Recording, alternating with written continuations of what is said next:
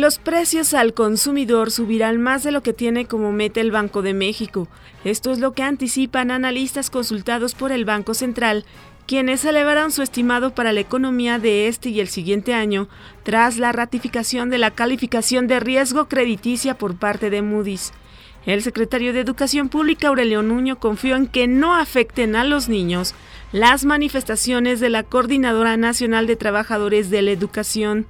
El dólar libre se vendió en 19.15 y se compró en 17.60 en bancos capitalinos. El euro se ofertó en hasta 20.89. El presidente de Estados Unidos, Donald Trump, dijo que es necesario un cierre de gobierno en septiembre próximo por falta de acuerdo presupuestario para arreglar el caos que a su juicio supone el requisito de 60 votos en el Senado para aprobar pactos de ese tipo. Les saluda Amelia Villalobos Ambrís.